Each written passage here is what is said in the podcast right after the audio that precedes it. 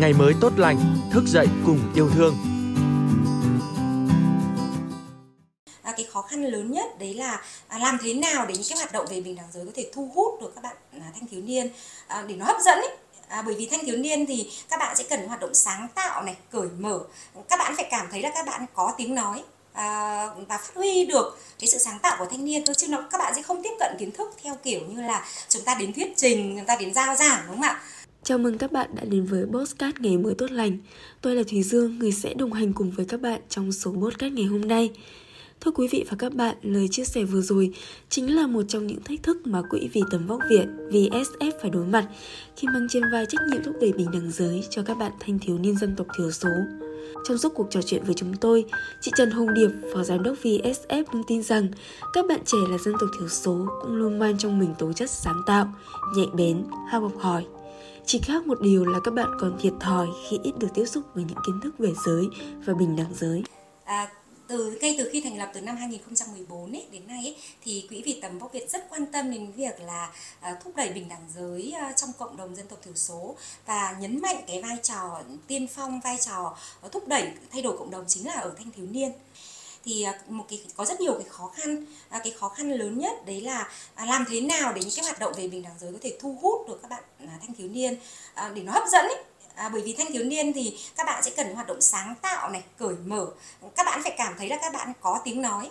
Các bạn cần là những người học chủ động và các bạn ấy biết rõ là điều gì à, mà các bạn ấy muốn thay đổi và chúng ta chỉ là những cái người mà kích hoạt À, cái mong muốn thay đổi cũng như kích hoạt cái cái năng lượng cái tích cực mà các bạn ấy muốn làm mà thôi. À, nó chỉ có một cái điểm khác biệt giữa thanh niên ở các vùng đô thị à, và thanh niên ở các vùng dân tộc thiểu số hay vùng sâu vùng xa ấy. Nó khác biệt ở chỗ là các bạn thanh niên dân tộc thiểu số bị à, rất nhiều thiệt thòi vì nếu như mà các cái chương trình bình đẳng giới nhá ờ, đến được rất nhiều với các trường ở đô thị thì tại các trường ví dụ như hôm nay chúng ta thấy ở trường ờ, phổ thông ờ, dân tộc Vân Hồ ấy thì chúng ta sẽ nhìn thấy là những cái chủ đề như là về bình đẳng giới là các bạn ấy chưa được. Trong khi rõ ràng là rất nhiều trường đô thị là có điều kiện thì đấy là cái thiệt thòi của các bạn ấy. Chính những hạn chế trong công tác tuyên truyền, phổ cập kiến thức đã dẫn đến những quan niệm chưa đúng đắn của các bạn trẻ về sự bất thường, thiếu công bằng giữa các giới tính khác nhau đang tồn tại trong chính gia đình, cộng đồng mà các bạn đang sinh sống. À, trước đây à, các bạn thường nghĩ rằng là à, bình đẳng giới là cái gì đó xa lắm, nó không liên quan đến mình. À, và à, rất nhiều có rất nhiều bạn các bạn chia sẻ rằng là à, những cái điều mà được dạy như là nam phải làm làm thế này, nữ phải làm thế kia thì các bạn thấy rằng ừ đúng ấy, nghĩa là trước đây các bạn nhận ra cho rằng đấy là đúng thì à, và các bạn ấy cho rằng là những cái điều như là nam phải làm trụ cột gia đình à, nữ thì chỉ nên là nội trợ thôi ấy. thì bây giờ các bạn nhận ra rằng cái điều các bạn tưởng là đúng đấy tưởng là chân lý đấy thì hóa ra nó là định kiến là khuôn mẫu và các bạn ý điều đấy nó um, gây hại cho cả bạn nam và bạn nữ trước đây các bạn thường nghĩ bình đẳng giới là có lợi cho nữ thôi đấy là bảo vệ phụ nữ thì bây giờ các bạn nhận ra rằng là à, nếu mà có bình đẳng giới thì Ờ, đem lại lợi ích cho cả nam và nữ. Hệ quả chính đầu tiên ấy là các bạn ấy cho rằng là bình đẳng giới là thứ gì đó không liên quan đến chính các bạn ấy. À, và đến là làm cho các bạn thấy rằng là những cái chương trình những cái hoạt động bình đẳng giới địa phương ấy, có vẻ ấy, nó dành cho người khác. Thì đấy là cái hệ quả đầu tiên. Hệ quả thứ hai là các bạn không nhận ra định kiến vào khuôn mẫu và vô hình vô thức ấy. Các bạn ủng hộ cho những cái định kiến vào khuôn mẫu đó. À, và một hệ quả nữa đấy là nó giảm cái khả năng mà các bạn ấy tác động tạo sự thay đổi. Ví dụ như là à, có một bạn chia sẻ là các bạn ấy à, bạn là bạn gái và bà bạn ấy nói rằng là bạn học hết lớp 9 và bà nói rằng là nên ở nhà bà không cho đi học nữa bởi vì con gái thì không cần đi học ấy đằng não phải lấy chồng ấy. À, thì cái hệ quả của việc là bạn ấy không hiểu bạn ấy chưa có các kiến thức về bình đẳng giới nên bạn ấy nghĩ rằng là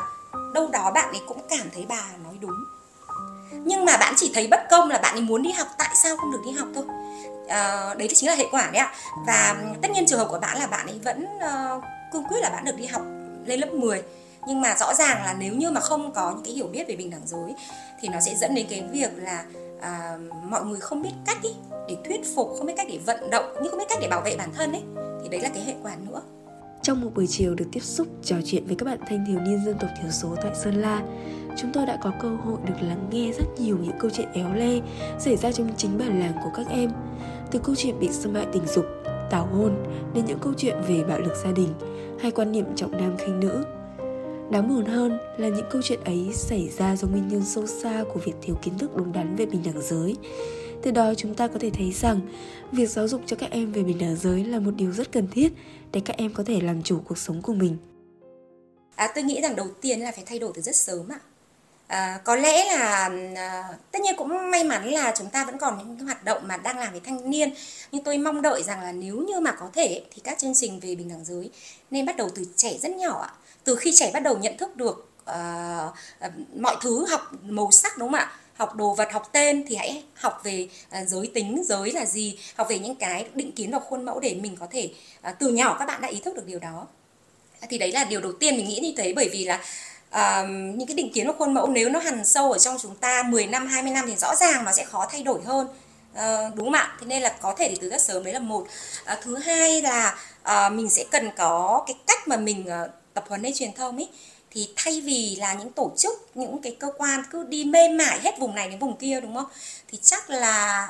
chẳng hạn như tôi mà có đi thì cũng có khả năng chỉ đi được vài tập huấn trong một tháng hay là bao lâu đó. Nhưng nếu có thể thì mình tạo ra những hạt nhân nòng cốt tại địa phương ấy. Chính như 40 bạn thanh niên hôm nay uh, thì chính là các bạn ấy gây ảnh hưởng. Và tiếp tục sau cái hành trình này là các bạn lan tỏa tiếp ạ thì nó sẽ hiệu quả hơn à, theo cái phương pháp quả bóng lăn ấy ạ cứ một người thì lại tạo ra thêm 5 người mà mình gây ảnh hưởng trong năm người đấy lại có thể nhân rộng lên mỗi người 5 người thành 25 người thì đấy là một cái chiến lược mà truyền thông tăng cường năng lực phù hợp ạ Ngày nay chúng ta vẫn luôn nhắc về câu chuyện bình đẳng giới rất thường xuyên ở mọi nền tảng. Thế nhưng không phải ai trong chúng ta cũng thực sự hiểu rằng gốc rễ của bình đẳng giới là cần phải xóa bỏ những định kiến giới và khuôn mẫu giới. Đó là những thứ đã tồn tại với chúng ta từ bao đời nay, nên đôi khi những định kiến và khuôn mẫu ấy khó có thể nhận diện một cách rõ ràng. À, có một thông điệp mà tôi luôn luôn chia sẻ ở trong các tập huấn hội thảo đó là bình đẳng giới ấy, chất ấy à, bình đẳng giới là xóa bỏ mục đích của nó là xóa bỏ định kiến giới vào khuôn mẫu giới. À, chứ bình đẳng giới không phải là cuộc chiến chống lại đàn ông và bảo vệ phụ nữ. À, mà rõ ràng chúng ta nhìn thấy là định kiến giới và khuôn mẫu giới thì gây hại cho cả hai giới à, không chỉ nữ là nạn nhân của định kiến và khuôn mẫu đoạn nam giới cũng vậy. À, thế nên là bình đẳng giới nếu xóa bỏ được uh, nếu được thúc đẩy và xóa bỏ định kiến và khuôn mẫu ấy, thì bản thân nam giới cũng là người hưởng lợi. À,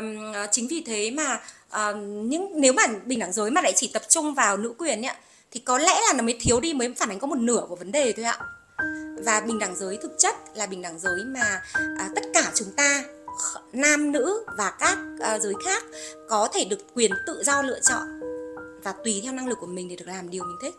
À, như chúng ta đã biết thì à, ngoài à, những người nhận mình là nam hay nhận mình là nữ thì có cả cộng đồng LGBT đúng không ạ? Khái niệm bình đẳng giới không chỉ ạ không chỉ nói giữa à, là giữa nam với nữ ạ mà bình đẳng giới là dựa trên tất cả các nhóm à, nhận mình là nam hay nữ hay là các cái cộng đồng LGBT đều có quyền bình đẳng. Và bình đẳng giới là thúc đẩy quyền lợi cho tất cả mọi người. Thực ra thì chúng ta sẽ nhìn thấy là cái đợt Covid ấy à, rất nhiều cái nghiên cứu quốc tế đã nhận ra rằng là bình đẳng giới sau Covid ấy thì chúng trước đây trước Covid thì bình đẳng giới đã đạt một cái mức độ tiến bộ nhất định. Nhưng Covid ấy, với cái bối cảnh của Covid nó đã kéo lùi hàng trăm năm của sự tiến bộ về bình đẳng giới ạ. Và chúng ta lại đang bị kéo lùi bởi vì sao ạ? Bởi vì covid nó tạo ra rất nhiều các cái vấn đề khác. Ví dụ như vấn đề là ai sẽ là chăm sóc trẻ con đúng không ạ? Ai chăm sóc người già? Ai chăm sóc người ốm đau? Và nếu chúng ta vẫn còn định kiến vào khuôn mẫu thì vai trò chăm sóc việc nhà đó đang đổ lên phụ nữ ạ. Rồi khi vấn đề liên quan đến việc là phải uh, tình trạng kinh tế khó khăn và dẫn đến thất nghiệp dẫn đến rất nhiều các cái vấn đề liên quan đến thu nhập ấy thì đôi khi mà phải lựa chọn ai là người ấy uh, sẽ duy trì công việc ai là người sẽ chăm sóc gia đình thì với những cái định kiến và khuôn mẫu đang tồn tại thì ai ạ? Chính là phụ nữ ạ thế thì rõ ràng covid đã tạo ra rất nhiều cái khó khăn à, nó đẩy lùi cái sự tiến bộ về bình đẳng giới ạ thế nên là à, ờ, chúng ta lại đang cần phải thêm nỗ lực ạ để vượt qua cái việc là chúng ta bị kéo lùi đúng không ạ? À, và chắc chắn là sẽ tôi nghĩ rằng là uh, có thể bình đẳng giới bây giờ chúng ta đang hướng tới việc là uh, uh, nữ có thể có cơ hội nhiều hơn trong việc lựa chọn công việc cơ hội lãnh đạo chẳng hạn. Uh, và uh, nhưng mà chúng ta vẫn còn rất nhiều vấn đề đúng không ạ? Có bạo lực gia đình à, chúng ta có vấn đề về quấy rối tình dục. À, chúng ta có vấn đề về về liên quan đến mua bán à, phụ nữ và trẻ em chẳng hạn. Nhưng vấn đề đấy thì không thể giải quyết ngày một ngày hai đâu ạ. Thế nên cái khẳng định là à, chúng ta đã đạt được cái à, mục đích xa nhất của bình đẳng giới thì chắc chắn là chưa ạ. Chúng ta đang trong tiến trình và việt nam thì là một trong những nước mà có cái tiến trình thúc đẩy bình đẳng giới rất tốt ạ. Chúng ta có rất nhiều thay đổi về chính sách này. Chúng ta có rất nhiều chương trình rất nhiều dự án của nhà nước ạ thế nên đấy là cái cái à, cái ưu việt uh, của Việt Nam và nhưng mà rõ ràng để nếu nói rằng chúng ta đã xóa bỏ toàn bộ những vấn đề mà như thì thì rõ ràng là chưa ạ Công cuộc thúc đẩy bình đẳng giới tại Việt Nam có lẽ sẽ cần nhiều sự nỗ lực và thời gian hơn nữa. Nhưng tôi tin chắc rằng các bạn trẻ dân tộc thiểu số tại Sơn La chính là những hạt nhân đầu tiên giúp những tổ chức như VSF lan tỏa thông điệp tốt đẹp, tiến bộ về bình đẳng giới. Đó cũng là yếu tố giúp các bạn thanh thiếu niên có quyền được sống cuộc sống mà các bạn ấy mong muốn. Từ đó có thể tạo nên bức tranh nhiều màu sắc hơn cho cuộc sống của những vùng miền còn xa xôi nói riêng và cho cả xã hội nói chung. À, thực ra thì uh, cái vấn đề cốt lõi của mình đang nói gốc rễ của bình đẳng giới nhé à, tôi vẫn khẳng định lại gốc rễ của bình đẳng giới chính là vấn đề còn tồn tại những định kiến giới và khuôn mẫu giới và cái đấy uh, nó không phải chỉ học trong trường lớp ạ nó học qua cách người lớn dạy trẻ nhỏ học qua cách ứng xử thông thường. À, và chính vì thế mà ngay từ một người như chúng ta từ bé chúng ta đã bị định hình những cái định kiến và khuôn mẫu ấy. À, thế nên là nói là bình đẳng giới là chúng ta đang nói về cái bề nổi của vấn đề thôi. Và nếu chúng ta cứ nỗ lực ờ, chúng ta nói rằng kêu gọi là phải đừng bạo lực đừng xâm hại đừng tảo hôn chẳng chúng ta vẫn đang nói về bề nổi. Chúng ta cần xóa bỏ cái định kiến vào khuôn mẫu giới. Ví dụ tại sao có bạo lực? Tại vì có định kiến rằng cho rằng là là hoặc là khuôn mẫu cho rằng nam là trụ cột gia đình nam giới có quyền nam là thượng đẳng phụ nữ là hạ đẳng thì mới còn xảy ra bạo lực đúng không ạ? À, tại sao có vấn đề về uh, mua bán ờ, người mua bán phụ nữ chẳng hạn? Tất nhiên nam giới bây giờ cũng là một trong các nạn nhân nhưng mua bán phụ nữ đôi khi cho rằng là phụ nữ chỉ đơn thuần là một món hàng ấy. Là cái sự ờ, tôn trọng nhân phẩm rồi quyền của phụ nữ chưa được thực sự coi trọng ấy. Chính vì thế mà cái cốt lõi ạ trong việc tất cả các chương trình ờ, thúc đẩy bình đẳng giới cần là xóa bỏ định kiến và khuôn mẫu từ khi ở trong cộng đồng ạ trong cấp độ gia đình ờ, để có thể là mình thay đổi các thế hệ ấy. À, ví dụ hôm nay ờ, các bạn có thể thấy các bạn thanh niên dân tộc thiểu số các bạn nói về việc là đến thế hệ các bạn ấy nếu các bạn nhận ra điều đấy là sai thì các bạn sẽ thay đổi trong chính gia đình các bạn ấy. Thì đấy là cái mấu chốt ạ. Thay vì mình tập trung bề nổi mình tập trung bề nổi là mình tiếp tục hỗ trợ mình vẫn cần mình vẫn cần những hoạt động can thiệp hỗ trợ đúng không? Nhưng nếu chỉ dừng ở đây thì mình cứ can thiệp hỗ trợ mãi thôi. Không bao giờ hết cả. Trong khi nếu mình thì sẽ có những cái chương trình tập huấn truyền thông xóa bỏ định kiến theo khuôn mẫu thì đấy là cốt lõi. Và tôi nghĩ là bình đẳng giới ấy, uh, trước hết nó phải đem lại lợi ích cho chính người trong cuộc. Thì điều đấy mới có thể thúc đẩy được đúng không ạ? Chứ nếu mình nói là bình đẳng giới là mình vì người khác ấy thì nó còn xa lắm. Thế nên là cái đích hướng tới ờ, của các cái chương trình tập huấn hay truyền thông ấy là chính những người tham dự đấy họ sẽ nhìn nhận lại những cái định kiến và khuôn mẫu giới họ đang phải trải nghiệm. Và họ phải nỗ lực để xóa bỏ điều đó để gì? Để chính trong cuộc sống của họ. Có thể có nhiều ừ, thứ nhất là họ có quyền lựa chọn đúng không ạ? Họ có quyền phát huy năng lực của mình thì ít nhất là lựa hưởng lợi là họ đã. À, sau đó thì à, sẽ đến gia đình của các bạn ấy. À, ví dụ như hôm nay có rất nhiều các bạn thanh niên chia sẻ rằng là các bạn ấy sẽ lên tiếng để bảo vệ chính mẹ các bạn bạn sẽ lên tiếng uh, để các bạn có thể cơ hội học cao tiếp. Các bạn ấy sẽ có ờ, lên tiếng và và phản ứng ừ, với những cái thông điệp rằng là phải lấy chồng sớm đi hoặc là uh, là là uh, nam giới thì lại có thể là những thông điệp là phải uh, thật giỏi đi để mà kiếm nhiều tiền thì các bạn sẽ có những cái phản ứng lại thì chính là nó có lợi cho cả gia đình các bạn nữa. Và cộng đồng thì đương nhiên rồi ạ xóa bỏ những cái vấn đề chúng ta nhìn thấy như bạo lực này xâm hại này à, hay là tảo hôn á, thì nó sẽ đem lại cái lợi ích chung cho cả cái cộng đồng đó. Thưa quý vị và các bạn thay đổi từ nhận thức sẽ dẫn đến việc thúc đẩy hành động.